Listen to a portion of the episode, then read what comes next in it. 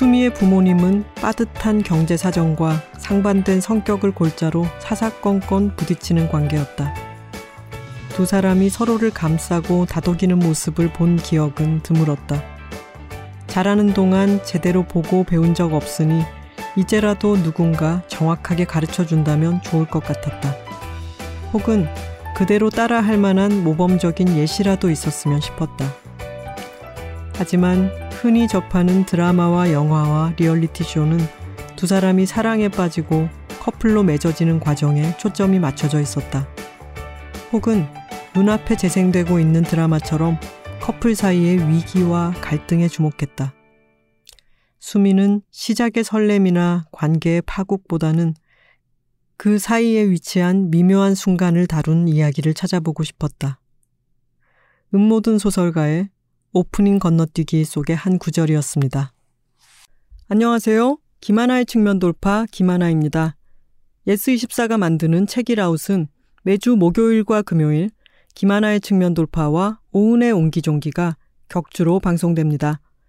목요일에는 저자와 함께하는 인터뷰 코너, 금요일에는 시작은 책이었으나 끝은 어디로 갈지 모르는 삼천포 책방과 책임감을 갖고 어떤 책을 소개하는 어떤 책임이 격주로 방송됩니다.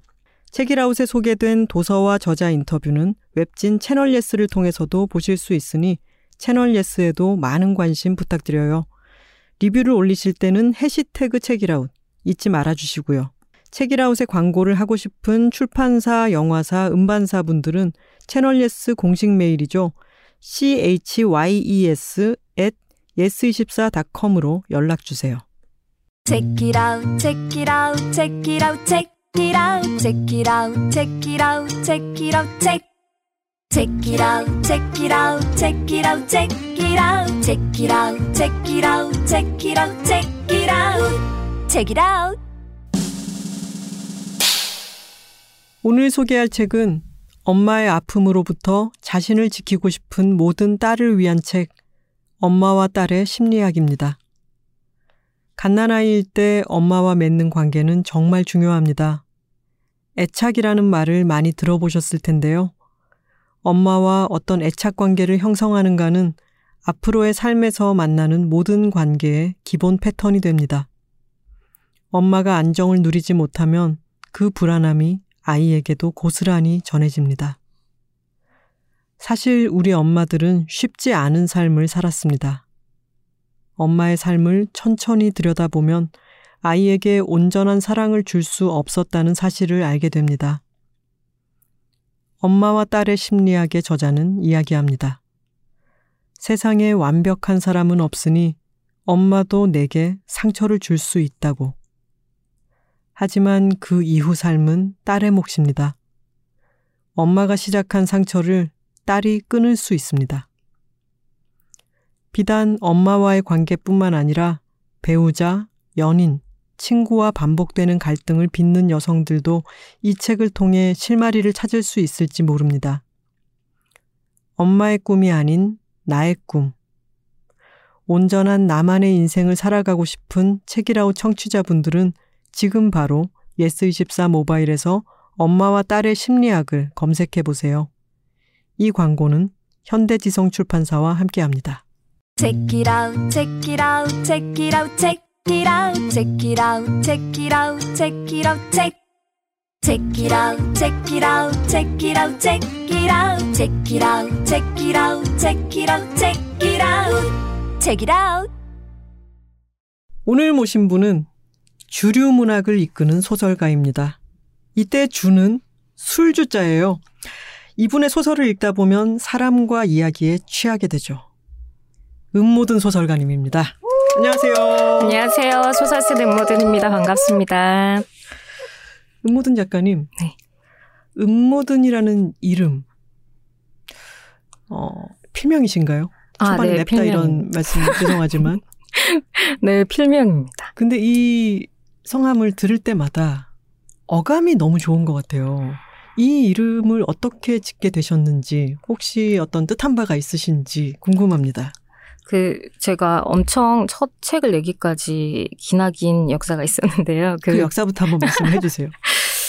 어, 저, 음, 전공도 문학이었고, 한 중학교 때부터 하고 싶은 일이 소설 쓰는 것밖에 없었어가지고. 중학교 때부터요? 네네. 근데 오. 그때, 이제 그때부터, 10대 때부터 열심히, 어, 백일장도 하시고 그런 분들인데 사실 좀 그렇진 않고 엄청 막연한데, 음, 소설 쓰는 것밖에 하고 싶은 일이 없기도 하고, 어차피 할 거야 같은 느낌으로. 근데 말만 네. 해두는 타입.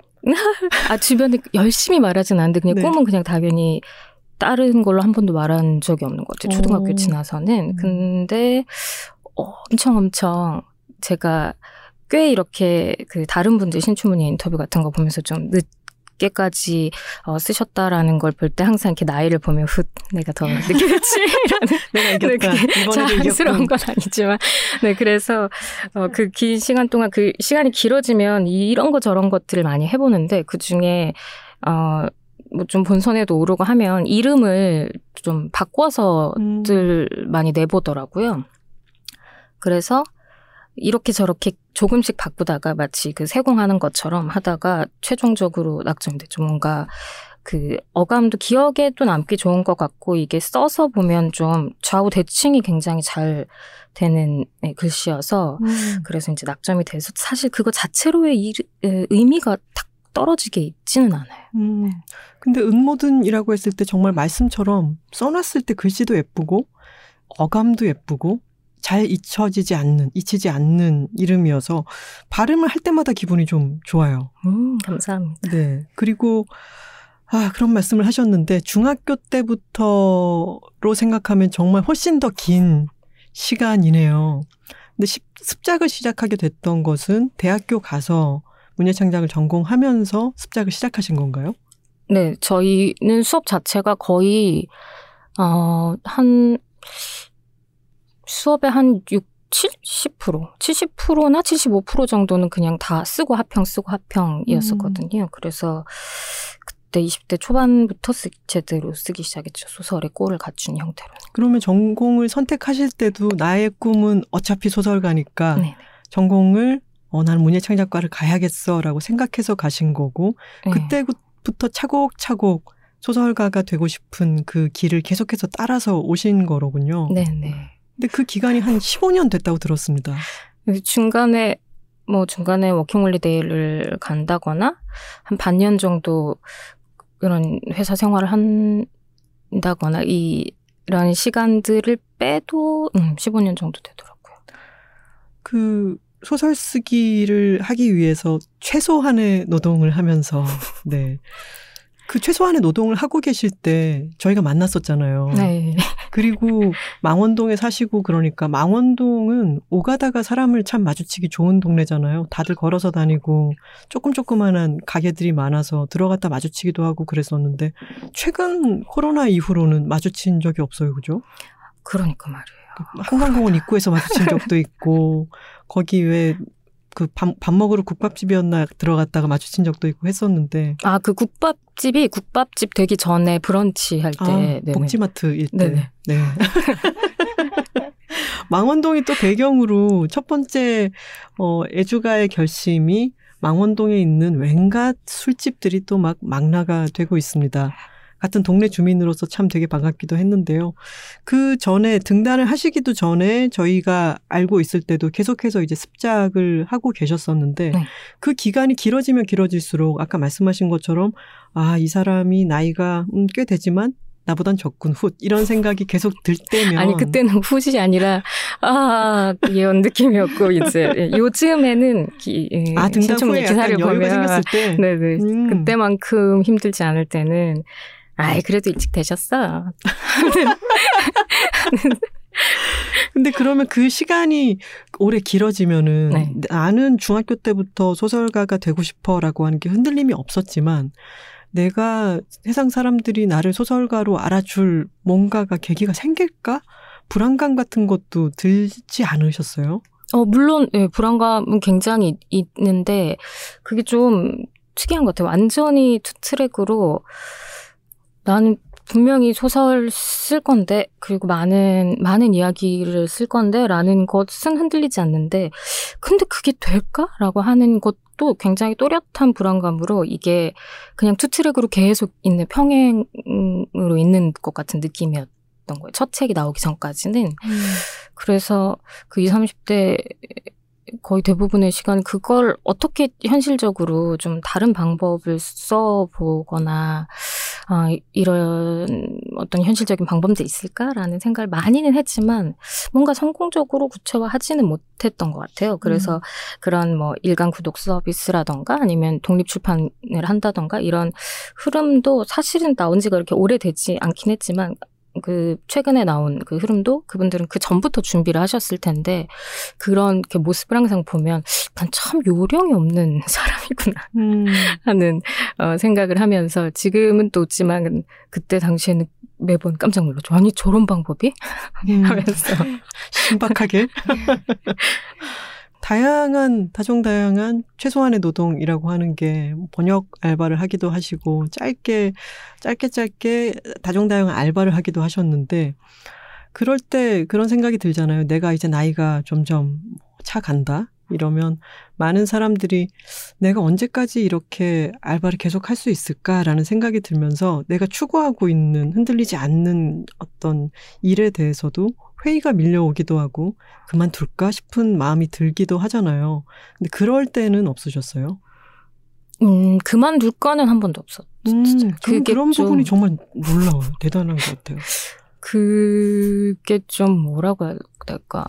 아, 자, 자기 혐오가 별로 없는 성향인 것 같아요. 음. 그래서, 음, 작품도 실은 정말 막 명작이 누가 봐도 명작인데 그런 작품을 세상에 내놓고도 어, 막 부끄럽고 도망가고 싶고 이런 말씀을 하시는 선생님들이 굉장히 많이 계시잖아요. 음. 그, 이, 이렇게 또 팟캐스트, 아, 북 팟캐스트 다행히 들으면 그런 생생한 말씀을 들을 때마다 저는 너무 이상한 사람인가? 저는 이게 뭐 단점도 있고 한계도 있고 그런 얘기도 많이 듣지만 전 제가 쓴 게 좋아서. 음. 그리고, 네, 되게 다 그 하나같이, 아, 아이고, 내 새끼들, 막 이런 마음이 있어가지고, 네, 그래서 뭐, 어떻게 현실화 할지에 대한 막막함은 있지만, 네, 그 좀, 음, 그러네요. 자, 그러면, 네. 2018년에, 어, 한국경제 신춘문예로 등단을 하셨는데, 그때 저는 그 당선 소감에서 아버지에 대한 말씀을 하신 게 너무 인상적이었어요. 아버지가 60세에 유튜브를 보고 스노보드를 배우신 분이죠. 그래서 중급자 네. 코스를 가기도 하시고. 그런데 그 아버지가 음모든 작가님한테 그렇게 물어보셨었잖아요. 네. 열심히, 아니, 열심히 사는 것도 중요하지만 재미있게 살고 있느냐고. 이렇게 물어보셨는데, 네.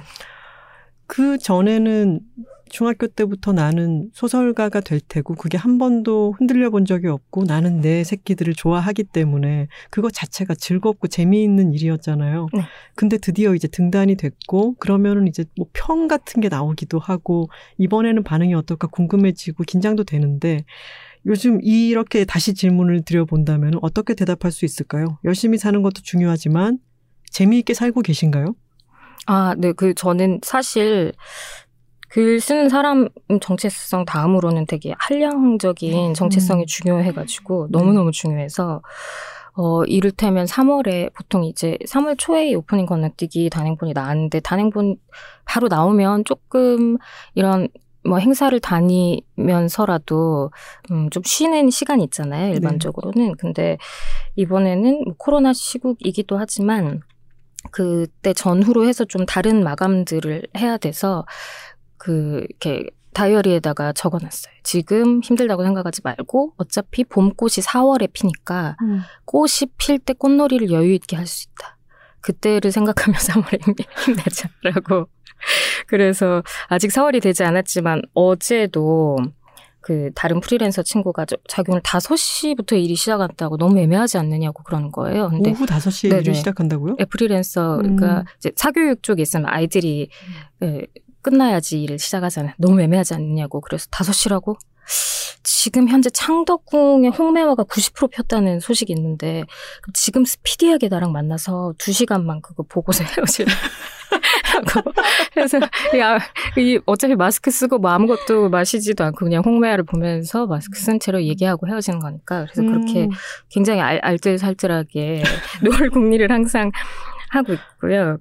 그리고 그 소설 쓰는 일 자체도 그 매일매일의 작업이 행복으로 가득한 것은 물론 아니지만 아, 이런 얘기 어떨까? 이런 얘기 쓰면 좋겠는데? 라고 떠올릴 때 기쁨 있고 또 초고를 어느 정도 마무리 짓고 나면 되게 그 벅찬 그 감흥이 있고 그렇기 때문에 음 비록 이 노는 에너지가 적어서 작년 같은 경우에는 어떻게 어디서 에너지를 충전해서 써야 되나라는 생각을 했지만 그래서 그걸 좀 짧게 작년에 많이 한 작업은 되게 초단편을 그래서 많이 썼었어요. 그 발상하는 기쁨과 다 쓴 다음에 좀 충만감을 자주 많이 느끼기 위해서 음. 네 그래서 그 초단편을 모은. 것도 네. 네네 초단편을 모은 것도 올해 연말에 나옵니다.라고 미리 좀 말씀드릴게요. 지금 아주 다작을 하고 계십니다. 쌓인 것도 많고 이전에 썼던 것들도 다시 태어나기도 하나요? 아, 네 네. 음. 그게 뭐 순서대로는 아니고 굉장히 비율이 많지는 않지만, 네. 음, 이를테면 이 오프닝 건너뛰기에 실린 소설은 오프닝 건너뛰기가 제일 최근에 쓰이고, 앙코르가, 어, 더 몇 년 전에 아. 처음에 네, 초고는 한 것을 다시 손 본 거기도 하고요. 음. 네. 그, 아, 이거 쓰면 재밌겠다라고 하는 게 그 꿈은 미니멀리즘 뒤쪽에 네네. 있는 문답을 보면은 스마트폰을 이렇게 넘기다가 어머, 이건 사야 해. 음. 이런 느낌처럼 어, 다니다가 갑자기 어머, 이건 써야 해. 라고 속으로 외치는 그런 때가 있다라고 네. 하셨는데 요즘도 그러면 일상생활에서 뭔가를 접하거나 했을 때 그런 기쁨 같은 게 계속해서 찾아오는 거군요. 네, 네. 그 어떤 건 이야기로 오기도 하고 제목이 아 이건 제목감인데 해서 뭐 메모하기도 하고 앙코르는 제목이 먼저 왔나요? 아니요, 아니요. 그 앙코르는 뭐 우리가 어렸을 때부터 굉장히 많은 작품에서 위기에 빠진 여성을 남성이 구해주면서 어떤 이야기들이 시작되는 것들을 많이 봤잖아요. 네. 그래서 난 나중에 저거 여자가 여자 위기에 빠진 여자한테 손을 내밀어서 시작한 얘기를 써야지. 라고 음. 막연하게 그 메모도 안 하, 메모를 안 해도 그런 이야기를 접할 때마다 난 나중에 여자가 여자한테 어, 공경에 빠진 여자한테 손을 내밀어서 시작하는 얘기를 써야지라고 가지고 있었는데 그 저희 집에 동생이 굉장히 효녀여서 네. 네 그 부모님이 저를 복귀치지 않는 그 은궁으로 아, 이렇게 효녀 두제를 얻으신 것다 같아요. 네, 네. 착착착. 때문에. 네, 그래서 동생이 이제 또그 효도 관광으로 앙코르와트를 아빠한테 그런 이제 에너지가 있는 아빠니까 아빠한테 앙코르와트를 보여주고 싶은데라는 제가 막 어, 그, 어, 이렇게까지 효녀란 말인가 해서 같이 이제 따라갔는데 놀랍다. 이렇게까지 효녀란 네. 말인가. 그런데 거기에서 사실 그 소설에 나오는 어, 가이드 분의 많은 이야기들, 그러니까 가이드 분의 것은 거의 거의 많이 그대로 들어간 것 같아요. 음. 그래서 가이드분이 이렇게 활약을 또 해주시는구나라는. 생각을 네네 네. 하면 하면서 여, 이 여기를 배경으로 내가 생각했던 그걸 쓰면 어떨까라고 해서 이렇게 화학적으로 붙어서 그런 순간에 아 그럼 되겠다. 하, 동생이 효심 덕분에 또 이렇게 하나 태어나는구나 하는 생각을 했죠. 그 그러면은 이번에 어 오프닝 건너뛰기는 자음과 모음의 트리플 시리즈의 두 번째 책입니다. 네. 어, 트리플 시리즈는 세 편의 소설이 실려 있는 그런 구조를 갖고 있나 봐요. 네 네.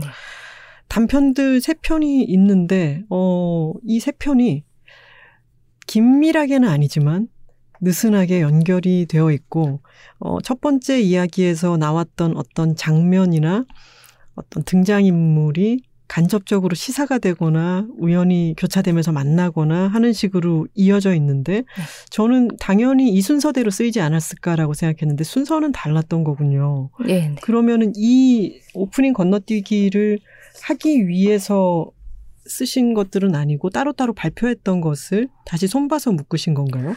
음, 표제작이기도 하고 오프닝 건너뛰기는 구심점으로 있었고요. 그러면서 어떤 이 커플이라는 관계가 핵심이 되는 오프닝 건너뛰기하고 어떤 작품이 좀 뭐랄까요 상성이 좋달까요? 음. 그 하나의 이야기로 근데 꼭 어떤 커플 막 시작한 뭐 헤테로 신혼 부부뿐만이 아니라 좀 폭넓게 담을 수 있을까 해서 다른 두 작품을 생각을 하고 어, 그 세계에서 좀 느슨하게 연결이 되어야지 되겠다 키워드뿐만이 아니라 음. 그런 등장에 있어서도 그러면서 어, 이렇게 묻게 되었죠. 단편들이 각각 따로 있을 때랑 다르게 이렇게 연작으로 세 편을 엮어서 봤을 때는 그 세 가지의 이야기가 나란히 노임으로 인해 가지고 생겨나는 어떤 결 같은 게 또 있잖아요. 네. 이런 작업을 이전에도 해보신 적이 있나요? 이번 책을 하면서 이런 점은 좀 새롭다라든가 느끼신 게 있다면? 음, 사실 그 제가 아픈 손가락이 하나 있는데요. 마냥 슬슬이라는 좀 전에 주신 네. 이 책인가요? 그, 어, 술이라는 하나의 테마를 가지고 다섯 편의 단편 소설하고 다섯 편의 에세이하고 이렇게 들어있는. 어, tasting note가 들어있는. 아, 네. 또. 그리고 그, 어, 소설에 나온, 에세이에 나온 술이 tasting note가 같이 들어가 있는 그 만들 때 정말 행복하게 만든 야심찬 하이브리드 술책으로서. 그런데, 그런데 좀, 아, 아픈 손가락이어서 앞으로도 좀 열심히 알리려고 하는 아, 책인데요. 그러네요. 그- 제가 존재를 잘 몰랐어요. 이상하게. 네네. 뒤에 보면 진짜 본격적으로 한산 소곡주부터 시작해서 막 다양하게 정말 정보책처럼 이렇게 네. 되어 있네요. 음. 그런 어, 그 소설의 다섯 편을 한 가지 테마로만 한 게 아니라 이렇게 좀 그 내부에서도 서로 교차가 되고 뭐 아, 우리가 사실 이런 세계에서 지금 살면서 느슨하게 많이 연결이 되어 있잖아요. 한 번도 그렇죠. 만난 적 없지만 그 SNS에 어떤 어 짤처럼 돌아다니는 걸 보고 큰 뭐 영향을 받는다거나 음. 어떤 뭐 습관이나 어떤 계획을 새로 해본다거나 그런 식으로 음 굉장히 폭넓게 서로 느슨하게 연결이 되어 있기 때문에 그 소설과 소설 자체 그 소설 안에 있는 인물들도 음, 느슨하게 서로 계속 연결이 되는 그런 작업에 좀 흥미를 많이 느껴서 음. 아, 느껴서 마냥 슬슬도 그렇게 만들고 나서 이제 오프닝 건너뛰기 말씀을 처음 들었을 때, 어, 실은 그 전에 뭔가 성과 섹슈얼러티에 대한 거를 한 권으로 묶으면 어떨까라는 생각을 하고 있었는데, 또 제가 이렇게 쓴 소설의 온도가 굉장히 막 뜨거운 쪽이 아니라서, 그 성과 섹슈얼러티로 한 권이라고 한다면 약간 그런 쪽을 좀 기대하지 않으실까라는 생각도 있고 조금 너무 한 권으로 보기에는 어, 좀, 뭐, 질릴 수도 있고, 이런 생각을 하던 차에, 이런 세, 권, 세 편의 소설을 묶는 기획을 듣고서, 세 편 정도로 해서, 사실 그게 성하고 섹슈얼리티보다는 관, 인간 관계에 더 초점이 맞춰진 얘기겠다라는, 어, 작업을 하면서 그 방향성도 조금 그렇게 옮겨가고, 그래서 더, 어, 자연스럽게 작업을 하면서도 꾸려지고, 뭐, 그랬었죠. 음. 읽으면서 그런 생각이 들었어요. 오늘 시작하기 전에도 저희 옆에 앉아 계신 그냥님이 첫 번째 이야기, 오프닝 건너뛰기, 아, 너무 공감이 되더라. 이런 얘기를 하셨어요. 저는 이 오프닝 건너뛰기 소설집을 읽으면서 내내 머릿속으로 떠올랐던 말이 출처가 원래 누군지는 모르겠지만 하나는 너무 적고 둘은 음. 너무 많다라고 하는 말이 떠올랐는데 이, 이 세 편의 단편이 모두 어, 혼자서는 나름대로의 삶을 또박또박 살아가고 있지만 둘이 되는 문제 또는 둘이 되라고 압박하는 사회에 대면하는 문제 뭐 등등등에 대해서 고민을 하게 되고 또 질문을 하는 등장인물들이 나오잖아요. 네. 근데 이 둘이 되는 문제가 뭐 어떤 막 대하 드라마 소설 같은 데서의 그것은 작은 부분이라고 누군가는 얘기할 수 있을진 모르겠지만 대부분 살아가는 사람에 있어 가지고 가장 크고 존재적인 질문이기도 하잖아요. 네. 아, 둘이 되는 문제라는 것. 근데 그것에 대해서 누구나 느낄 법 한 어떤 부분을 너무 잘 써주신 것 같아요. 공감이 너무 됐었고, 음, 감사합니다. 네. 이 둘이 되는 문제에 있어가지고 이건 작가님이 또 느낀 것이 있을 것 같다. 어떤 것들이 계속해서 쌓이면서 이런 이야기들이 탄생하지 않았을까라는 생각이 들었는데, 음, 좀 더 질문을 좁혀서 말씀을 드리자면은 작가님은 혹시 둘이 되는 문제에 있어가지고 개인적으로 아 나는 이렇게는 하지 말아야겠다거나 뭐 어떻게 해야겠다거나 그런 식으로 다짐하시는 게 있나요? 그, 네, 이 오프닝 건너뛰기에 보면 그 주요 어, 인물인 수미가 남편 경호를 생각하면서 이 사람의 따스함도 느끼지만 그 단순함 때문에 답답해 하기도 하는데 그게 하나의 이를테면 세트로 세트로만 판매하는 상품처럼 네. 그 오프닝을 중에- 건너뛸 수가 없는 거죠. 네. 오프닝과 붙어 있는 거죠. 네. 네. 그, 그 중에, 어, 원하는 것만 취하고 아닌 것을 아주, 어, 장기적으로는 또 뭐 사람은 변할 수 있지만, 당장 딱 이 부분만 취하고 저 부분은, 음, 뭐 버려내거나 도려내거나 할 수 없다라는 것을 이제 아는 상태인데, 알아도 괴롭기는 하니까 그거를 뭐 조율해 보려고 분투하는 상태고요. 근데 그, 바로 그 지점을 생각을 많이 해서 썼던 것 같아요. 그, 음. 이게 일단은 세트고, 음, 이 세트 중에서 조금 더, 어, 괜찮은 부분이 있고, 누가 봐도 좀 취약한 부분이 있으면, 두 사람이 각자의 그 취약한 부분을, 어, 서로 뭐 달래고, 어루만져 가면서는 살 수 있지만, 나는 그대로 이 세트를 가지고 가는데, 너는 그쪽에서, 어, 취약한 부분을 어디 도려내고 와라고는 할수 음. 없다. 이것을 인지는 해야 된다. 음. 그리고 한쪽이 일방적으로 감내하는 관계도 세상엔 있지만 그러면 장기적으로 좋지 않거나 끝이 네. 좋지 않거나 그렇다라는 점을 어, 꼭 커플만이 아니라 아주 밀접한 인간관계라면 오래 볼 사이라면 이걸 인지를 하고 있어야겠다. 그리고 또 커플뿐만이 아니라 아주 밀접한 인간관계에서도 실은 뭐 음, 사랑하면 다 극복할 수 있다던가 뭐 부모님인데 어떻게 하겠냐라거나 그런 말이 굉장히 힘이 센데 음. 그럼에도 불구하고 그 어떤 관계도 얼- 어떤 감정이 아무리 깊어도 인간관계는 인간관계라서 인간관계를 해결할 수 있는 것은 아, 인지할 걸 인지하고 서로 뭐 터놓고 계속 어, 대화하고 서로 배려하려고 노력하고 이것 이 없으면 안 되지 않을까라는 음. 것을 개인적으로 또 참 주변하고 많이 얘기를 하는 것 같아요. 음. 정말 공감이 되는 게 집에 돌아갔을 때 누가 항상 나를 반겨주는 거 그리고 내가 추울까봐 뭔가 이불을 좀 더 톡톡한 걸 꺼내놓고 덮어주고 하는 그런 따스함이 있는 반면 포근함을 느낄세라 온 집안에 불을 다 켜놨다거나 음. 끄리, 끊임없이 또 뭔가를 사드리려고 음. 한다거나 그 부분 또 제가 얼마나 공감이 됐는지. 근데 그런 거 있잖아요. 아, 이불을 내, 나 때문에 이불을 꺼내준 이 사람이 너무 따뜻하지만 떡볶이 국물이 튄 티셔츠를 입고 누워 자고 있는 꼴을 보면 또 약간 부글거리기도 하고 이게 끝없는 연속이라는 게이 네. 둘이 밀접한 관계가 되면은 어쩔 수 없이 생기는 부분들이잖아요. 네네. 이런 이런 것들은 뭐 뭔가 이제 주변 친구들로부터 얘기를 듣거나 하면 메모 같은 거 많이 하시나요? 아, 네. 굉장히 메모 열심히 하고 그 메모 하면서 실시간으로 또 물어보고요. 예전에는 쓸 때 물어봐야지 했는데, 음, 아, 그러지 이거 말고. 써, 써도 돼 이런 식으로. 네네. 아, 실시간으로 뭐 대사도 그렇고, 이를테면 이 오프닝 건너뛰기를 쓸 때쯤 해서 그 친구가 자기 남편이 이런 제품이 나왔대라고 해서 그 조건 정말 괜찮다. 정말 자기가 오랜만에 흔쾌히 사. 했더니 그치. 그래서 나왔는데 다 팔렸어. 그 이야기의 시작이어서 이렇게 나를 낚는다고?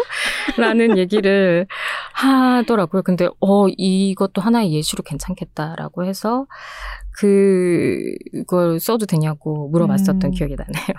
진짜 이 수미와 경호 사이에서 벌어지는 이야기들은 또 더더욱 공감이 가는 게 코로나19 때문에 네.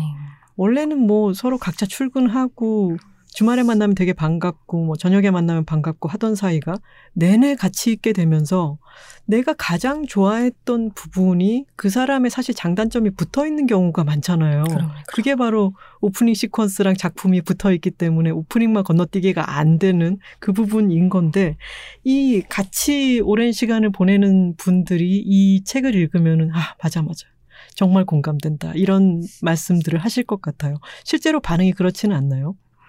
음, 네, 그래요. 그런데 약간 저는 사실 그 결말 부분까지 갔을 때 어떻게 받아들이실까가 되게 궁금했거든요. 그러니까 이 커플이 앞으로 그 첫 번째 단편 네네 속에서 오프닝 네. 건너뛰기에서 앞으로도 이렇게 행복하게 조금씩 조금씩 더 이해하면서 살 것인가 아니면 이렇게는 안 되겠는데가 음. 어느 정도 나뉠까가 궁금했는데 네. 그래도 전자로 대부분 어, 보시는 것 같아서 음 다들 행복하시구나 다행이다라는 생각을 개인적으로 좀 했었는데 뒤에 보면은 네. 박혜진 평론가의 글이 있는데 거기서 어 음모든 작가님의 소설을 이제 썰이라고 하는 말로 명명을 하면서 이 이야기를 들었을 때 실제로 우리가 옆에 주변 사람들에게서 듣는 이야기들이 명쾌한 결론을 향해 가는 이야기들이 아니잖아요. 네. 그런 것을 그 청자에게 이 이야기를 던져줌으로 인해서 청자를 적극적 주체로 명명한다라는 음. 부분이 있었는데 그러니까 이 첫 번째 소설에서도 단편에서도 마지막을 어느 정도의 배분으로 쓰시면서 의도를 한다기보다 여기서 사람들이 어떻게 반응할까 그거를 궁금해 하시면서 쓰기도 하는 거군요. 네 네 음, 어, 물어보는 느낌으로요. 음. 약간 의도를 갖고 계시질 않았어요? 음, 처음에는 없잖아 있었는데 어, 쓰면서 더 그걸 지우는 방향으로 갔죠. 음, 정말로 물어보고 싶었어. 맞아요. 네. 어떤 질문이 해결이 돼 버리면은 거기서 끝나 버리는데 해결이 되지 않았을 때 상대가 그것에 대해서 더 생각하게 되잖아요. 이들은 네. 결국 어떻게 될 것인가 같은 생각도 많이 하고 경호가 돈 얘기 잘 못하는 사람이라 네. 어, 월급이 밀리고 있는데 그 얘기도 못하고 있으면서 네. 새로운 제품이나 서비스가 나오면은 막 사고 싶어 하는 것, 그리고 집안의 전등을 다 켜놓고 뭔가를 아끼려는 제스처는 전혀 보이지 않는 사람인데, 네. 맨 마지막에도 결국 휴대폰 바꿨죠. 맞아요. 새로 나온 네. 좋은 휴대폰이 있으면 바꿔야 되고. 근데 그럼으로 인해 가지고 수미는 그 전까지는 그렇게까지 그런 사람이 아니었는데 정신을 차리고 보니까 경호가 있음으로 인해서 나는 돈돈 얘기만 하는 사람이 되어 있다. 네. 저 이것도 너무 공감이 되죠. 꼭 돈 얘기가 아니라 하더라도 어떤 사람은 내가 사실 그런 그렇게까지 그런 사람 아닌데 네. 나를 그런 사람으로 만들어 버리는 것 같은 효과가 될 때가 있잖아요. 특히 그 커플 관계에서 정말 그런 일이 많은 것 같아요. 네. 그래서 마지막에 그 불을 피울 때에 그런 얘기가 나오죠. 장작을 쌓아놓을 때 어떤 틈 같은 것이 있어야 바람이 들고 나면서 불이 붙을 수가 있는 건데 이게 너무 빽빽하게만 된다고 해서 화르륵 뭔가 잘 타는 것도 아니고 공감이 아주 많이 됐습니다. 감사합니다. 두 번째 단편으로 넘어가면은 어 왜 없나 왜 안 나오나 했어요. 제목부터가 쾌적한 아. 한 잔입니다. 네. 우리 또 음모든 작가님 데뷔작이 제목이 뭡니까? 애주가의 결심이죠. 온갖 술을 망라한 잠깐 한 대로 빠져가지고 얘기를 하자면 네.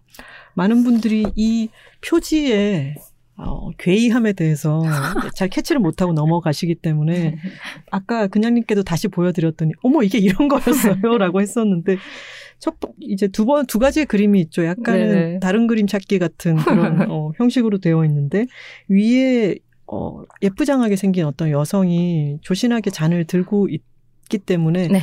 이 표지가 귀엽다 예쁘다라고만 받아들이시지만 바로 밑에 있는 그림으로 가면은 그 여자 자체가 술병이 되어 있는 아주 묘한 그림인데 이것을 책을 읽고 나면은 이 책을 이렇게 잘 표현할 수가 없네 이런 생각이 들죠.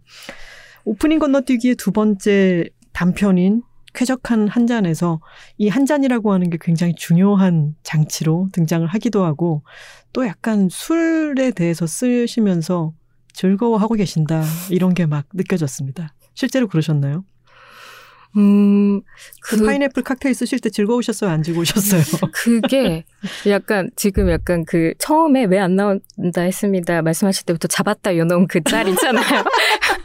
그 짤도 정말 느껴졌는데 실은 엄청 즐거운 것보다 진짜 약간 어, 삶에 스며 있기 때문에 자연스럽게 쓰고 아 여기 술이 나왔구나. 음. 가 대부분이에요, 실은. 아. 네네. 그래서 이게 더 좀 정도가 심각해 보이는 것은 사실이었지만, 네. 와, 여기 다 술 사이즈 신난다 보다는 쓰고 나서, 어이, 또 썼네? 라는 느낌이. 권효선 작가님이 네. 술 이야기를 너무 많이 써가지고 주변 사람들이 작가가 너무 술술 그러는 거 아니야. 술 얘기 좀 줄여라고 해서 다음번 소설을 쓰실 때 정신을 차리고 보면 주인공들이 술집에 들어가 있더래요. 아이고 그래서 내가 또 술집에 들어가게 써버렸네. 근데 들어갔는데 술은 한 잔도 안 마시고 나왔다. 이런 식으로 쓰고 하신다고 하더라고요. 어, 쾌적한 저는 한, 잔만 마신 얘기를. 쾌적한 한 잔에 보면은 은우라는 주인공이 나오는데 네. 이 이분은 초식남이라고 불리는 사람입니다. 이 사람의 어, 성적 지향이랄까, 성 정체성이랄까 하는 것은 정확하게 나와 있지는 않지만 대부분의 사람들이 이 이성의 사회에서 너는 왜 뭐 결혼이나 연애 같은 걸안 하니?라고 묻곤 하고 예전에 은우가 어 했던 여러 관계 속에 이제 연애의 기억을 더듬어 보면은 이 사람이 약간 무성애자에 가까운 사람이기도 한 것 같고 그리고 동창들은 너 게이라고 수군, 수군들 거리고 있어. 이런 얘기를 듣기도 하는데 이 사람에게는 둘이 된다라고 하는 게 때로는 엄청난 부담 같은 걸로 느껴지기도 할 것 같고 근데 그 부담을 지워주는 친구와 사회들에 대한 부담도 또 크니까 이중고를 겪고 있는 사람이 아닐까 싶었어요. 음, 아마 이딱 대놓고 어 정체성을 이렇게 이렇게 단어로 쓰진 않았는데 본인은 이전에도 설명을 아, 이전에 연인들한테도 했었고 해서 본인도 그냥 romantic asexual이라고 아마 또렷하게 인지 아마가 아니라 또렷하게 인지를 하고 있는 아, 사람이기는 한데요. 로맨틱 네. asexual이라고 하면 asexual이라고 하면 무성애자죠. 네. 근데 그 앞에 romantic이 붙는 것은 어떤 육체성보다는 그런 다, 그 로맨틱함을 더 추구하는 그런 것인가요? 어, 추구한다기보다 이 무성애자가 인류의 어느 정도 비율이 있는데 그 중에 어, 성적인 어떤 접촉 자체에 거부감이 있고 그, 그 흥분이라던가 뭐 성욕이라던가 이런 것 자체가 뭐 없는 지점 이런 게 다 같이 가는 어, 사람도 있고 이 은우 같은 경우에는 그 밀접한 관계 그 뭐 로맨틱하고 설레고 이런 것은 원하지만 음. 육체적인 그 밀접한 어, 육체적인 관계라던가 이런 부분에 있어서는 좀 생리적인 거부감이 있는 사람이죠. 음. 그러면서도 또 혼자만 남을지도 모른다는 두려움은 네네. 또 갖고 있는 것이고. 근데 이 사람의 경우는 그러면은 어, 이 은우가 술을 마시러 갔을 때 옆자리 커플이 막 네. 티격태격 하면서 얘기를 하다가 이런 말을 하죠. 정말 어쩌면 이렇게 안 맞을 수가 있을까. 음. 이런 말을 하는데 참 가만히 생각해 보면 너무 재밌는 대사인 게 다른 세상의 수많은 사람 중에 이 사람과 밀접하게 함께 있고 싶어서 선택을 해서 가장 많은 시간을 보내는데 이런 말을 하게 되는 거죠. 정말 음. 어쩌면 이렇게 안 맞을 수가 있을까. 그렇다면은 맞고 함께 있고라고 하는 건 대체 뭘까라고 하는 질문이 또 생겨나더라고요. 음. 그리고 그 마지막이 이제 은우가 견뎌낼 수 있는 온도나 환경이라고 하는 건 아주 미묘한 지점일 테고 네. 그것이 해결이 한 잔으로 끝납니다. 너무 탁월한 해결 아닙니까? 본인을 행복하게 하기 위한 해결인 것 같기도 하고. 그리고 마지막으로 앙코르라고 하는 단편이 나오는데 앙코르 단편은 또 어떻게 보면은 가장 덜 삐걱이는 음. 어, 정석적인 어떤 로맨스의 시작 같은 기운을 풍기면서 끝이 납니다. 네. 물론 이런 소재 같은 것은 어, 너무 재미를 추구하시는 아버지와 함께 너무 지나친 효녀인 동생과 함께 떠났던 여행에서 소재를 얻은 것이긴 하지만 근데 그 여행이 어, 참 쓰시고자 했던 주제랑 잘 맞았던 것 같아요. 특히나 맨 처음에 오프닝 건너뛰기에서도 나오는 명주 언니가 양화대교 밑에서 박수를 짝짝 치면은 네. 양화대교가 밑에서 쩍 울리면서 박수 메아리가 들려오는 장면이 있잖아요. 네네. 그거는 실제로 보신 적이 있나요? 겪거나? 어, 네, 그, 실제로, 뭐, 뭐였더라? 저랑 그, 같이 사는 친구랑 이렇게, 아마 귀찮은데 운동을 하자. 그래서 간 다음에 잘했어 하고 박수를 치었는데, 어, 여기 되게 쩡쩡 울리는구나, 이 아래에서 하면. 라고 해서 자연스럽게 소설에 들어왔는데요. 그리고 나서, 근데 참 인간의 기억이라는 게 재밌는 게, 그러고 나서 이 책이 나오기 직전에 어느 정도 울리나 해서 쳐봤더니 제 머릿속에 기억하는 만큼 안 울리더라고요. 아. 그래서 이거를 수정을 해야 되나? 이거 안 울린다고 생각하면 어떡하지 하다가 어, 아마 그 심리적인 게 들어간, 정말 응원한다라고 생각하면서, 아, 이렇게 울리는구나라고 생각을 한 그 등장인물의 그 느낌은 뭐, 과장이 아닐 거라고 생각하기 때문에, 음. 네, 묘사를 바꾸진 않았죠.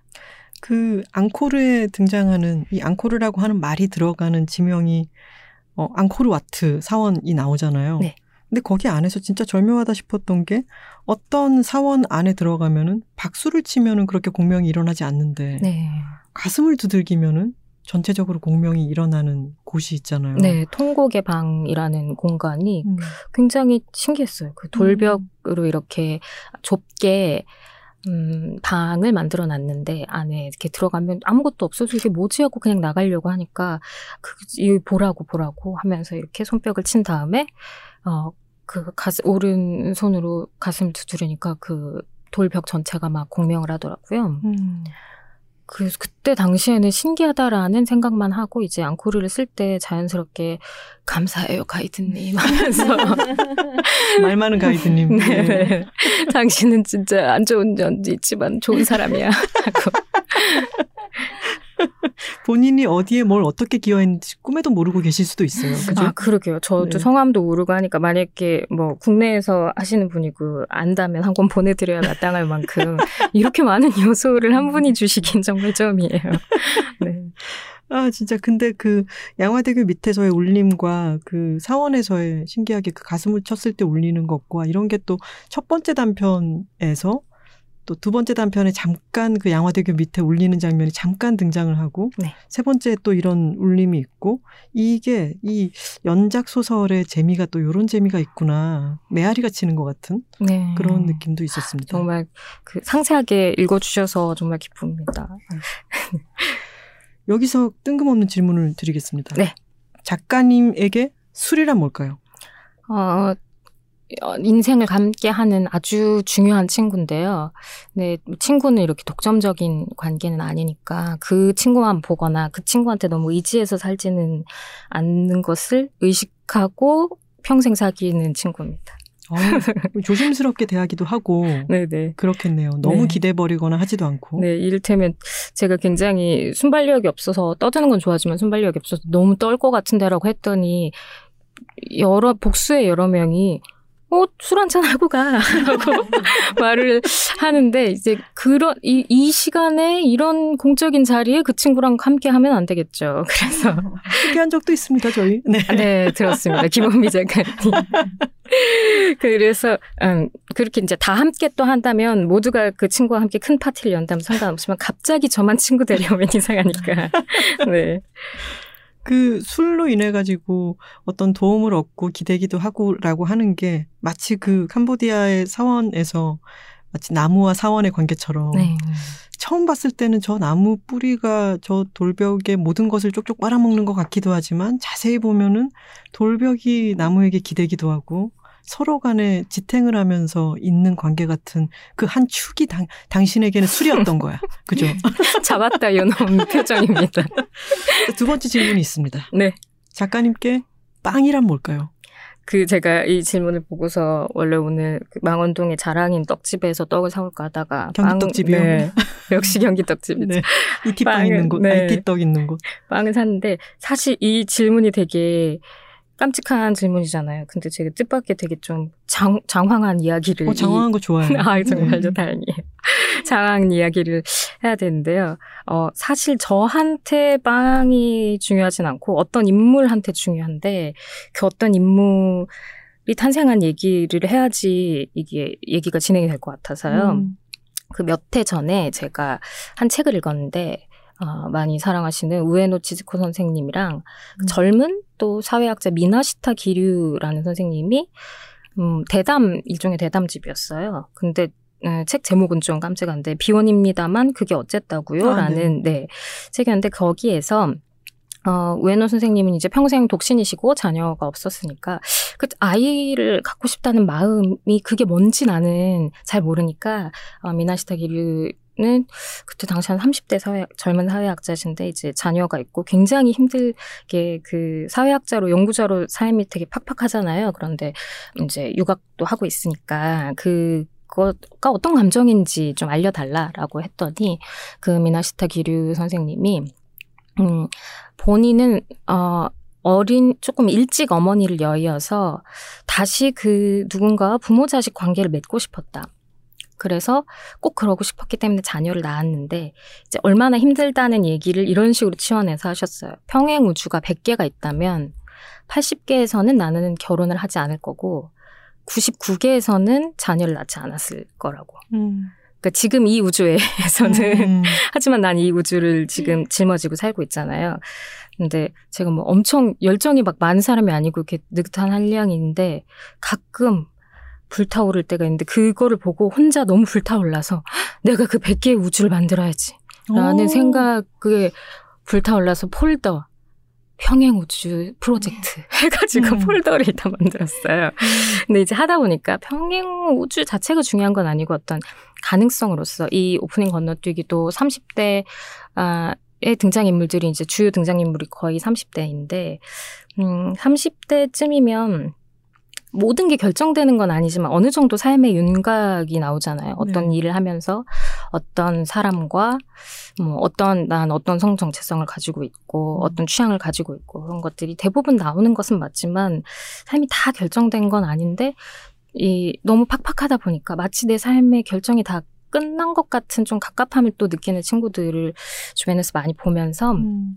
한 등장인물 3명 정도가 있는데 그 3명 정도의 인물이 최소의 설정 값으로 어, 뭐 이름은 그대로 있고 그세 명이 되게 친하거나 아니면 살다가 그 소설 안에서 만나거나 그리고 뭐 이를테면 이, 거기서 이 빵 얘기가 나오는데 음. 은하라는 인물이 있는데 음. 그 은하라는 인물은 뭔가 어, 세상에서 이렇게 그런 사람들 있잖아요. 음악이나 미술의 조예가 깊고 동글동글하고 어, 마음이 조급하지 않고 되게 평화롭고 그리고 빵뿐만 아니라 이렇게 탄수화물을 주로 좋아해요. 음. 그래서 그리고 또 이 은하라는 인물이 막 그렇게 이 인물도 뭐 성적인 에너지가 막 그렇게 높은 인물이 아니고 그런 어떤 인물의 원형이 있는데 이제 그런 식으로 인물 세 명이 있고 그 세 명이 많이 등장하는 얘기를 그냥 아주 짧은 소설 혹은 뭐 긴 것에서도 다른 책에서도 주인공이 아니더라도 스치게 음. 해서 100개 채우면 어느 정도는 되지 않을까요? 처음에 꿈이. 그래서 이 사실 오프닝 건너뛰기 표제작에서도 주인공이 같은 요가 교실을 다니는 사람이 은하 씨예요. 아, 그랬군요. 그래서 그, 네, 네. 은하 씨는 명주 언니가 음. 은하 씨가 다니는 요가 교실을 소개시켜 준 건데, 네. 그 명주 언니하고 은하 씨가 제빵 수업에서 만났죠. 맞아요, 맞아요. 네, 그냥 그렇게만 거기서는 스쳐 지나가는데 음. 그래서 이제 평생 제가 그 100개를 채우는 게 제 개인적인 프로젝트인데 신묘하게 오늘 네. 이 방송이 4월 1일에 업로드 되잖아요. 네. 4월 1일에 그 웹진 비유에 제가 단편 하나가 올라가는데 그 단편은 은하가 주인공인 음. 단편입니다. 거기서는 음. 빵은 아니고 이제 탄수화물에 대한 애정이기 때문에 면을 먹기는 하는데요. 음. 네, 그래서 관심 있는 분들 웹진 비유에서 은하의 이야기도 봐주시면 이 은하가 등장하는 네. 이야기는 지금까지는 한 몇 편 정도 될까요? 어, 음, 지난해 봄에 단편에 은하뿐만 아니라 그 주요 인물 은하하고 네. 어, 성지하고 민주라는 세 명이 나온 소설이 있었고요. 그리고 내일 올라가고 아마 그 인물들이 얘기가 구심점이 된 연작 소설집을 내년에 음. 네, 묶으려고 지금 계획 중에 있죠. 음. 제가 드렸던 귀여운 질문은 작가님께 빵이란 무엇일까요? 이었습니다. 자, 여기서 아까 약간 떠셨던 스피드 퀴즈를 드리겠습니다. 길게 생각하지 마시고 네. 바로바로 바로 대답하시면 됩니다. 규칙적으로 산책을 한다. Yes or no? Yes. 솔직히 나는 말을 참 재밌게 한다. Yes or no? 아, yes. 요즘 들어 나도 두 번째 우물을 파야 하지 않을까라는 생각을 한다. Yes or no? 아, yes. 나에게는 배짱 같은 동네 술친구가 있다. Yes or no?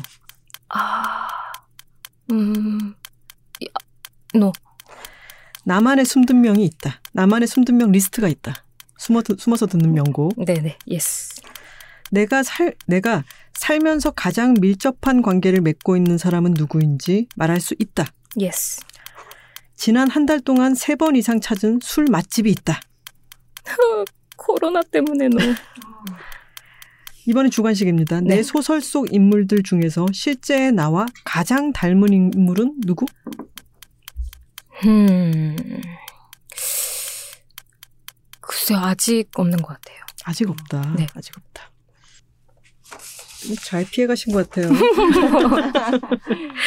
규칙적으로 산책을 한다 yes라고 하셨는데 네. 음, 소설에 대해서 어떤 게 풀리지 않을 때도 아 풀리지 않는 것은 아니었을지 모르겠지만 어떤 것을 해결하기 위해 산책 시간을 늘린다라고 대답하신 걸 봤어요. 네. 예전에도 기억에 은모든 작가님은 뭔가 식사하고 나면 꼭 산책을 가야 되고 늘 산책을 하다가 마주치곤 했었어요. 음. 지금도 산책을 중요하게 생각하시나요? 네, 그 한강에 가까이 살기도 하고 또 제가 참 저희 아버지는 환갑이 넘어서 어, 스노보드와 MTB 바이크를 즐기시는데 저 항상 그 유전자는 어디로 이렇게 술 좋아하는 것만 술은 아빠가 자신 있고 나 닮아서 그래라고 말씀하시는데 음.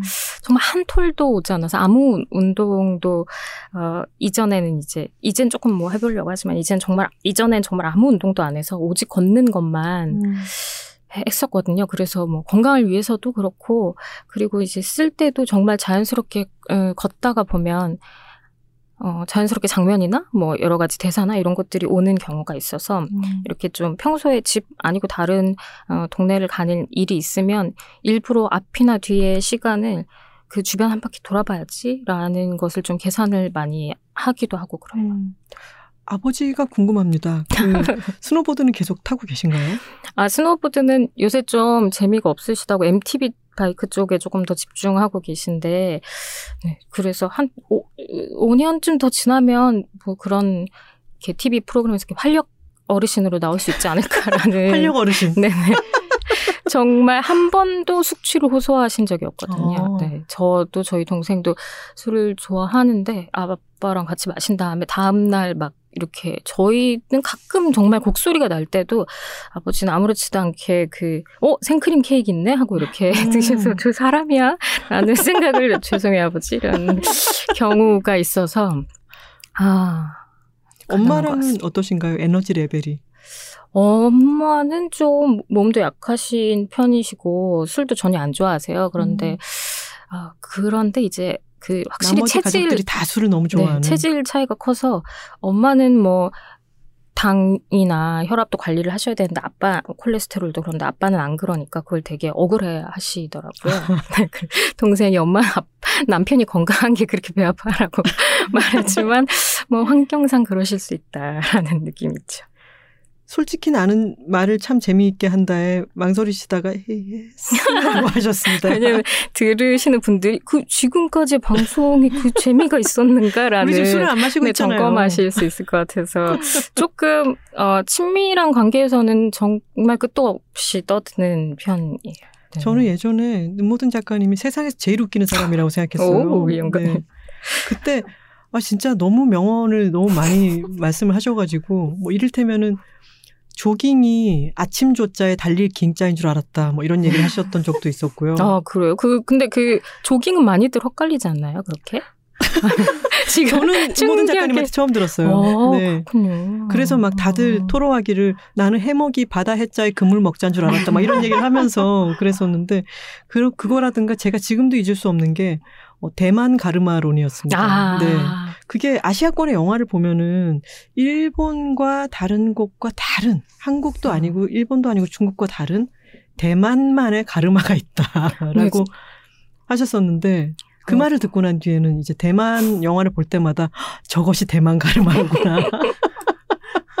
그 미묘하게 한 번 들으면 잊을 수 없는 그런 농담을 계속 하시는 분이셨어요. 아, 네. 그 일단 그 대만 그 문화의 팬분들이 계시면 약간 죄송하지만 지금 보인 거, 네, 네. 그런 그 가르마가 강렬해가지고 근데 그런 아무튼 드립 치는 거 그리고 특히 그걸 동생하고 치는 게 너무 삶에서 수중해서 저희는 만약에 무슨 어떤 독재자가 드립 치면 뭐 이렇게 잡아가는 나라 의 독재자가 온다면 바로 철창행이다 이런 얘기들을 많이 그런 드립을 치면서 노셨군요. 네네. 요즘 들어 나도 두 번째 우물을 파야 하지 않을까라는 생각을 한다에 yes라고 하셨습니다. 네, 그 어떤 새로운 걸 막 개발한다기보다 일단 현재 목표가 앞으로 한 20년 동안 20권 내야지 이런 음. 생각을 하고 있는데 그러고 나면은 어, 저희 아빠가 스노보드를 배우셨던 그 시기가 되는데 음. 그때에도 어, 그때의 시대와 뭐 그때의 독자분들과 공명을 할 수 있다면 좋지만 그거는 저의 욕심만으로 되는 게 아니니까 음. 만약 그런 음, 뭐 시기가 온다면 하는 생각을 종종 네 해보는 것 같아요. 그런 시기가 온다면 해서 뭔가 다른 걸 하지는 않지만 그런 생각을 해볼 때가 있다. 네. 음. 나에게는 배짱 같은 동네 술 친구가 있다. 엄청 고민을 하시다가 no라고 하셨네요. 아, 배짱은 네. 어, 애주가의 결심에 나오는 술 친구이죠. 네네. 음. 사실 음, 어떤 굉장히 이 이상화한 캐릭터를 쓴 적이 별로 없는데 딱 그 배짱이란 친구는 그냥 어, 나 이런 사람 있으면 좋겠다. 하는 그래서 약간 내가 너무 배짱을 이상화했나라고 음. 몇 번이나 자문했었는데요. 책이 나온 이후에도. 그 좀 동네 가까운 데 주변에 술 좋아하는 사람 많지만 가까이는 좀 잘 안 사는 것 같아요. 음. 근데 작년에 한 분을 발견을 해서 그분도 출판업계에 계시는 분이신데 막, 어, 우리 자, 자주 보자고 막 통화네, 막 이런 만남이 있었지만, 이 코로나 또 때문에, 그렇게 이제 얘기하고, 뭐, 매일매일 오늘 뭐 몇 명이네요. 그러면서 막 곧 만날 수 있겠죠 하면서 계절이 지나고 막 그래가지고, 네, 그래서 망설였네요.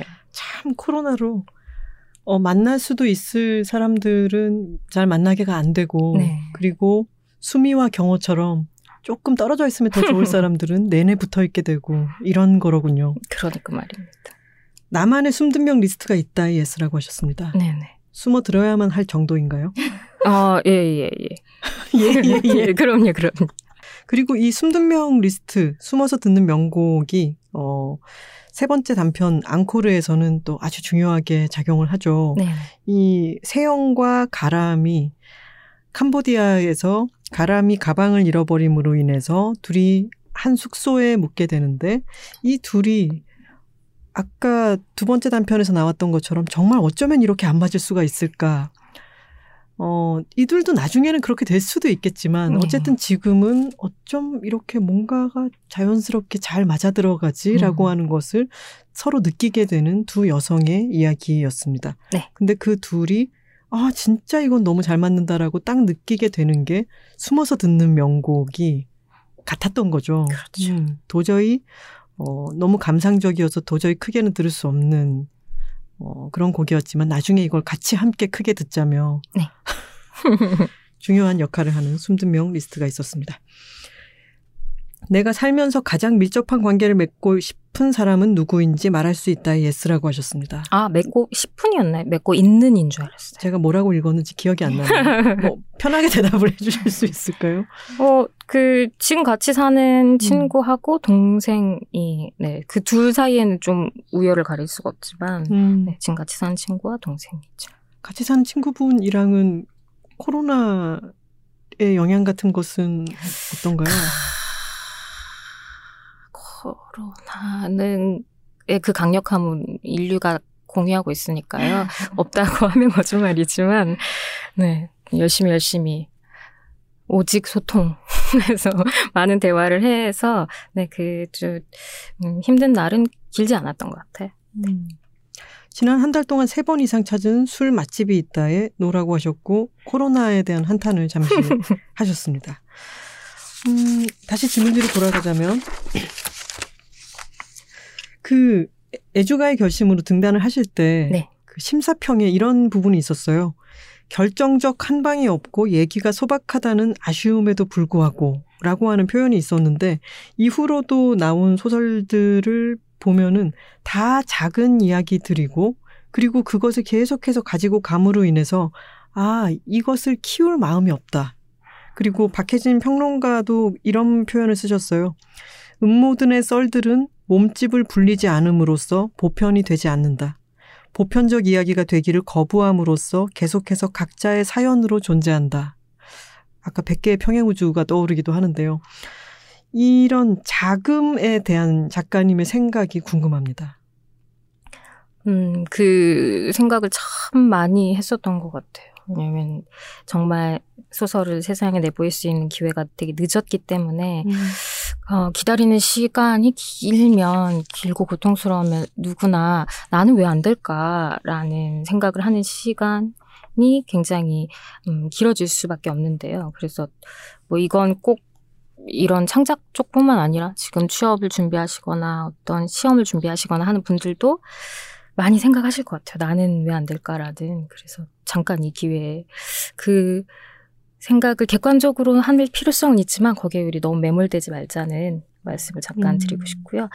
음, 사실 그 자금에 대해서 생각을 하면서도, 음, 그 이야기가, 아, 난 작, 정말 작은 거 좋아해. 작은 것만 써야지라는 식으로 접근하는 사람은 아마 별로 없을 것 같아요. 음. 저한테는 저는 제가 중요하고 굉장히 가깝게 느끼는 이야기를 자연스럽게 그냥 썼다라고 생각을 했는데 그래도 이제 어, 나는 왜안 될까라는 긴 자장 속에서 그 생각을 하다가 보면 이제 저의 반응도 음, 이쪽으로 나올 때도 있고 저쪽으로 어, 감정이나 반응이 나올 때도 있는 것 같아요. 좀 컨디션이 좋을 때는 나한테는 이게 중요하고 가까운 얘기인데 그렇게 생각하면 어쩔 수 없지. 근데 그 사람이 생각하는 것도 하나의 시각이고 그 시각에서의 작은 얘기도 큰 얘기도 세상에 필요한가라고 이제 좀 쿨하게 나올 때가 있고 컨디션이 안 좋을 때는 음. 딱그 장면을 여러분 떠올리실 수 있는데 그 찬실이는 복도 많지 네. 우리 모두가 사랑하는 그 영화에서 음. 그 찬실이가 본인이 좋아해 놓고 뭐, 어, 먼저 좋아해서 술 한잔 하러 가게 됐는데 그 영희라는 아주 온화한 분하고 근데 그 오지아스지로 얘기를 해서 훗 이거 뭐 코드가 맞나 해서 너무 상기된 얼굴로 너무 좋아하는 감독이라고 얘기를 하는데 그 영희가 아 근데 그, 그 영화에 뭐 아무 일도 안 일어나지 않냐고라고 해서 막 동공이 흔들리면서 뭐가 아무 일도 안 일어나냐고 막 변호하잖아요. 그리고서 아 그러니까 아는데 그게 밋밋 너무 밋밋하지 않냐. 그래서 또 다시 흥분해서 되게 항변을 한 다음에 아 하면서 이렇게 찬실이 그 자기도 모르게 그 온화한 사람 온화해서 좋아했는데 그 앞에서 막 흥분하는 그 장면을 보면서 굉장히 그 깊은 공감과 음. 위로를 했었는데 막 그런 어 기분이 들 때도 있고 거기서 조금 더 가면 음 만약에 이게 이 주 등장 인물이 뭐 연령이 다르거나 뭐 그랬다라면 조금 다르게 느꼈 느끼겠지. 혹은 어떤 등장인물을 어디까지 내몬다면 평가가 달라지겠지라는 생각이 들 때도 있었는데, 그럴 때, 그러면 뭐 다음에 그렇게 써볼 것인가? 라는 생각을 하면, 그러고 싶지 않더라고요. 음. 그, 어찌됐든 취향에서 세계관에 다 걸쳐 있는 문제인데, 음. 취향이, 제 취향이 바뀌거나, 제 세계관이 바뀌거나 라고 하면 가능하고, 혹은 뭐 제가 아직 저를 읽어주신 독자분들은 이제 조금 계시고 막 많진 않으시겠지만 그 저를 저의 소설을 애정을 가지고 읽어주시는 분들이 근데 다른 얘기도 보고 싶다라고 하신다면 적극적으로 모색을 할 수 있겠지만 평가를 의식해서 평가가 바뀌기 위해서는 음, 그건 아닌 것 같다라는 게 또렷해서 음. 그래서 그 지금 형 쪽하고 동생 쪽 누군지 이름이 기억이 안 나는데 오아시스의 그 멤버가 나는 땡땡 나만의 길을 간다라고 하는 그 짤이 있어요. 그걸 네. 항상 휴대폰에 가지고 다니면서 여러분 찾아보시면 정말 큰 힘이 되는 이 그 같이 산 친구한테도 이게 우리 집 가훈이야. 우리 지금 우리 둘이 같이 사고 있으니까. 가훈은 그렇게 정하는 거야 정했어. 이게 우리 집 가훈이야라고 하는데 근데 아 한 가지 생각나는 에피소드가 있네요. 그 작년에 제가 어떤 엔솔로지 청소년 소설 엔솔로지에 참여했는데 그 엔솔로지 하면서 그 이 시대 소설기계 정명섭 작가님이 계시잖아요. 정말 좀 믿을 수가 없는데 가끔 AI 아닐까라는 생각을 할 정도로 그분이 저한테 뭔 얘기를 하다가 소설에서 사람 죽여본 적 없죠. 한 번 근데 죽여봐요. 아예 죽이는 걸로 시작해봐요. 여러 명을 죽여봐요. 막 그런 얘기를 하셨는데 제가 와 그러고 너무 싫다고. 그리고 이제 편집자분도 그런 거 제일 싫어할 거예요라고 하셨는데 근데 그때 그 뉘앙스가 그러니까 평가가 아니라 뭐 한 가지의 방법론으로 음. 세상에 사람 또 죽는 일도 일어나잖아요. 그래서 얘기를 하셔서 그때는 막 너무 싫다고 했는데 그 며칠 뒤에 은근히 마음에 음, 자라나는 죽여봐? 거예요. 이렇게? 누굴 죽이지? 어떻게 죽이지? 라는 마음이 자라나는 거예요. 그래서 기왕 그러면 꼭 죽여야 되는 사람을 잘 죽여야겠다라는 생각을 해서 어 그 어떤 소설을 썼고 거기 그러면서 처음으로 한 번도 저랑은 연이 없을 줄 알았던 좀비도 등장하고 해서 501호의 좀비라는 단편을 음. 그렇게 쓰게 됐고요. 그 작년 죽이기도 하셨나요? 그래서 네네 아, 네. 반드시 죽여야 될 사람을 좀 네, 저 좀 잘 죽인 것 같아요. 음, 잘 죽인 것 같아요. 네, 작년 네 작년 가을쯤에 네. 리터에서 발표된 소설입니다. 음, 잘 죽이셨다니 축하드립니다. 네. 그 그것도 생각나네요. 어, 찬실이가 그래서 영희가 좋아한다는 감독 얘기를 들었을 때 크리스토퍼 논란 그러니까 논란 논란 뭐 이렇게 얘기하는 장면이 있었잖아요. 음. 그, 그, 김초희 감독님이 나오시는 많은 방송들을 되게 재밌게 들었는데, 김초희 감독님 말씀하셨던가, 강말금 배우님 말씀하셨던가, 아, 강말금 배우님 말씀하셨네요. 그, 시나리오 자체에 가로 열고 놀라며 가로 닫고 놀라 이렇게 써 있어서 오 정말 그러셨다는 그 정말 저 정말 그렇게 찰질 수가 네. 없죠. 네.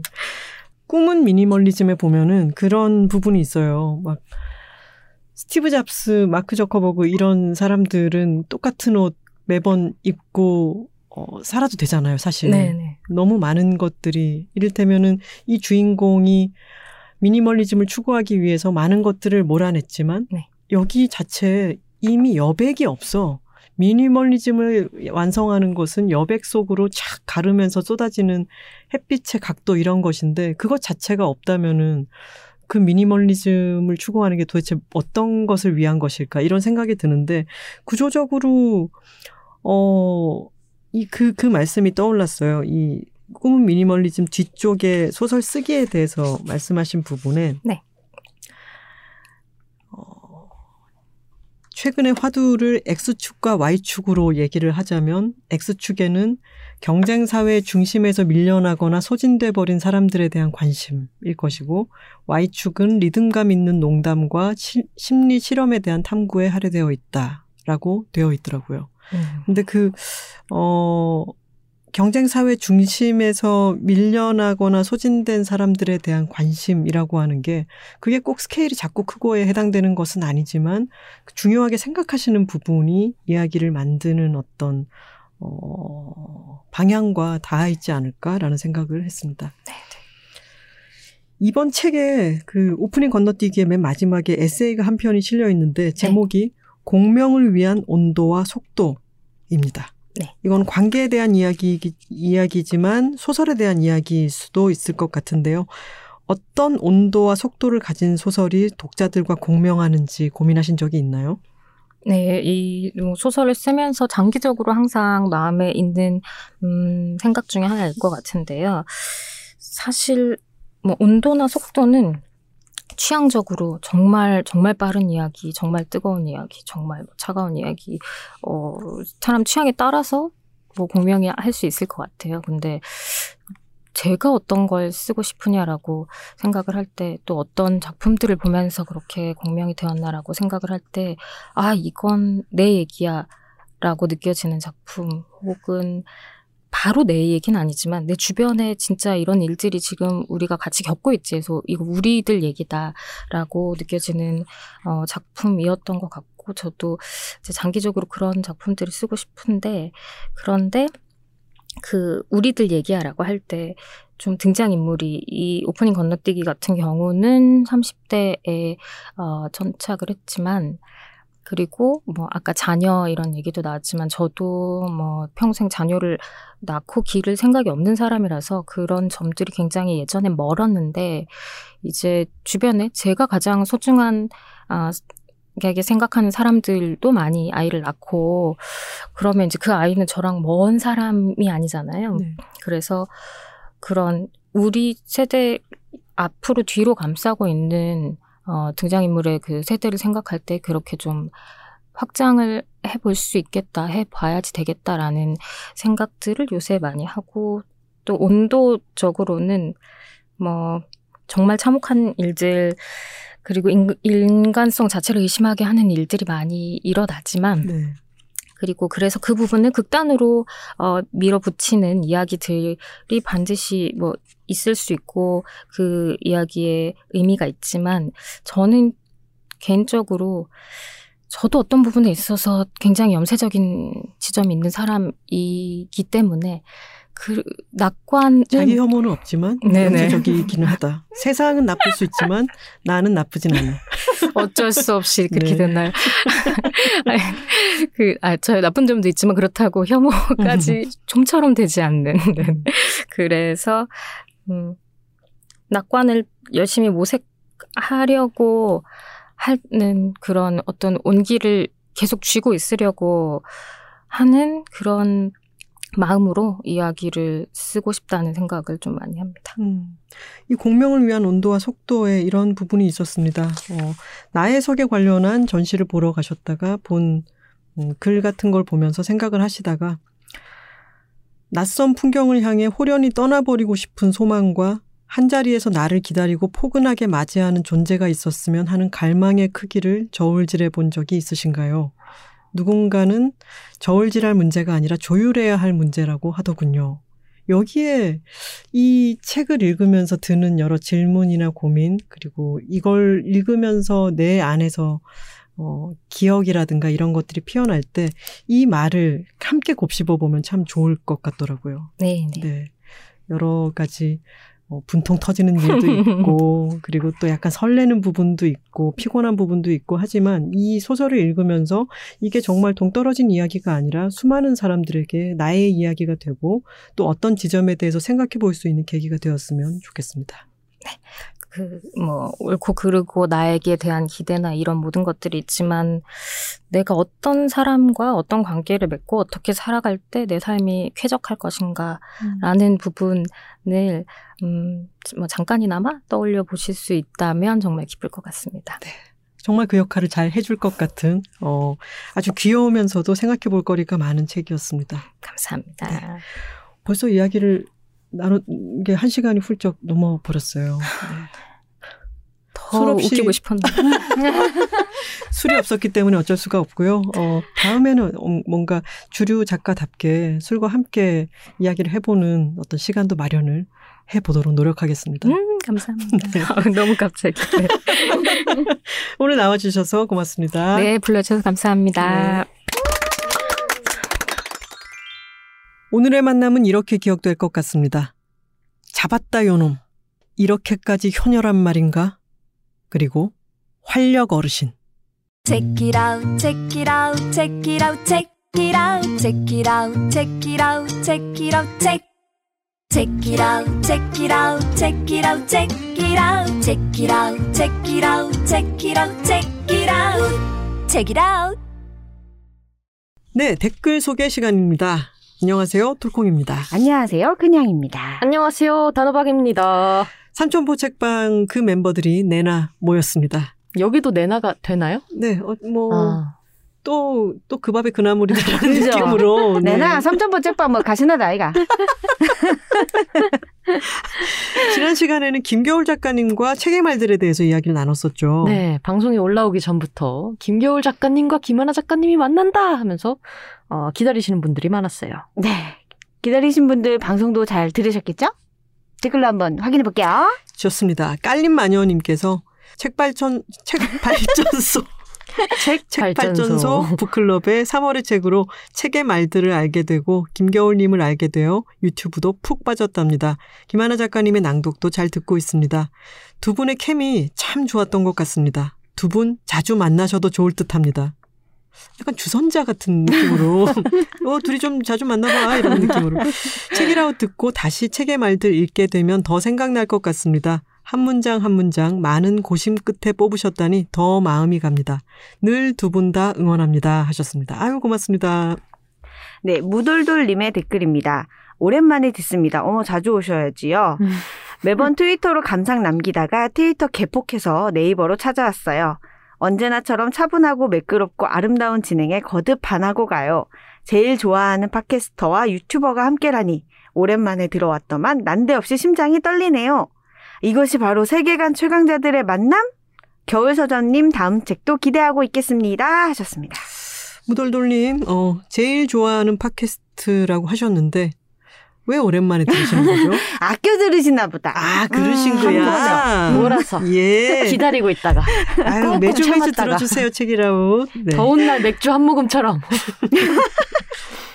자, 5556님께서 하나님의 찐 애정, 찐 respect 느껴지는 칭찬 폭포수에 샤워하신 겨울님. 마칠 즈음 개운하게 상기되신 목소리. 크크. 몽글몽글한 티키타카에 듣는 내내 흐뭇 미소였네요. 너무 재밌었어요. 역시. 라고 남겨주셨습니다. 아, 고맙습니다. 겨울님은 칭찬 폭포수에서 샤워하시고 개운하게 예. 거의 무슨 득음하실 것 같아요. 뭐. 바나나 우유라도. 하나 쥐어드렸어야 되는데.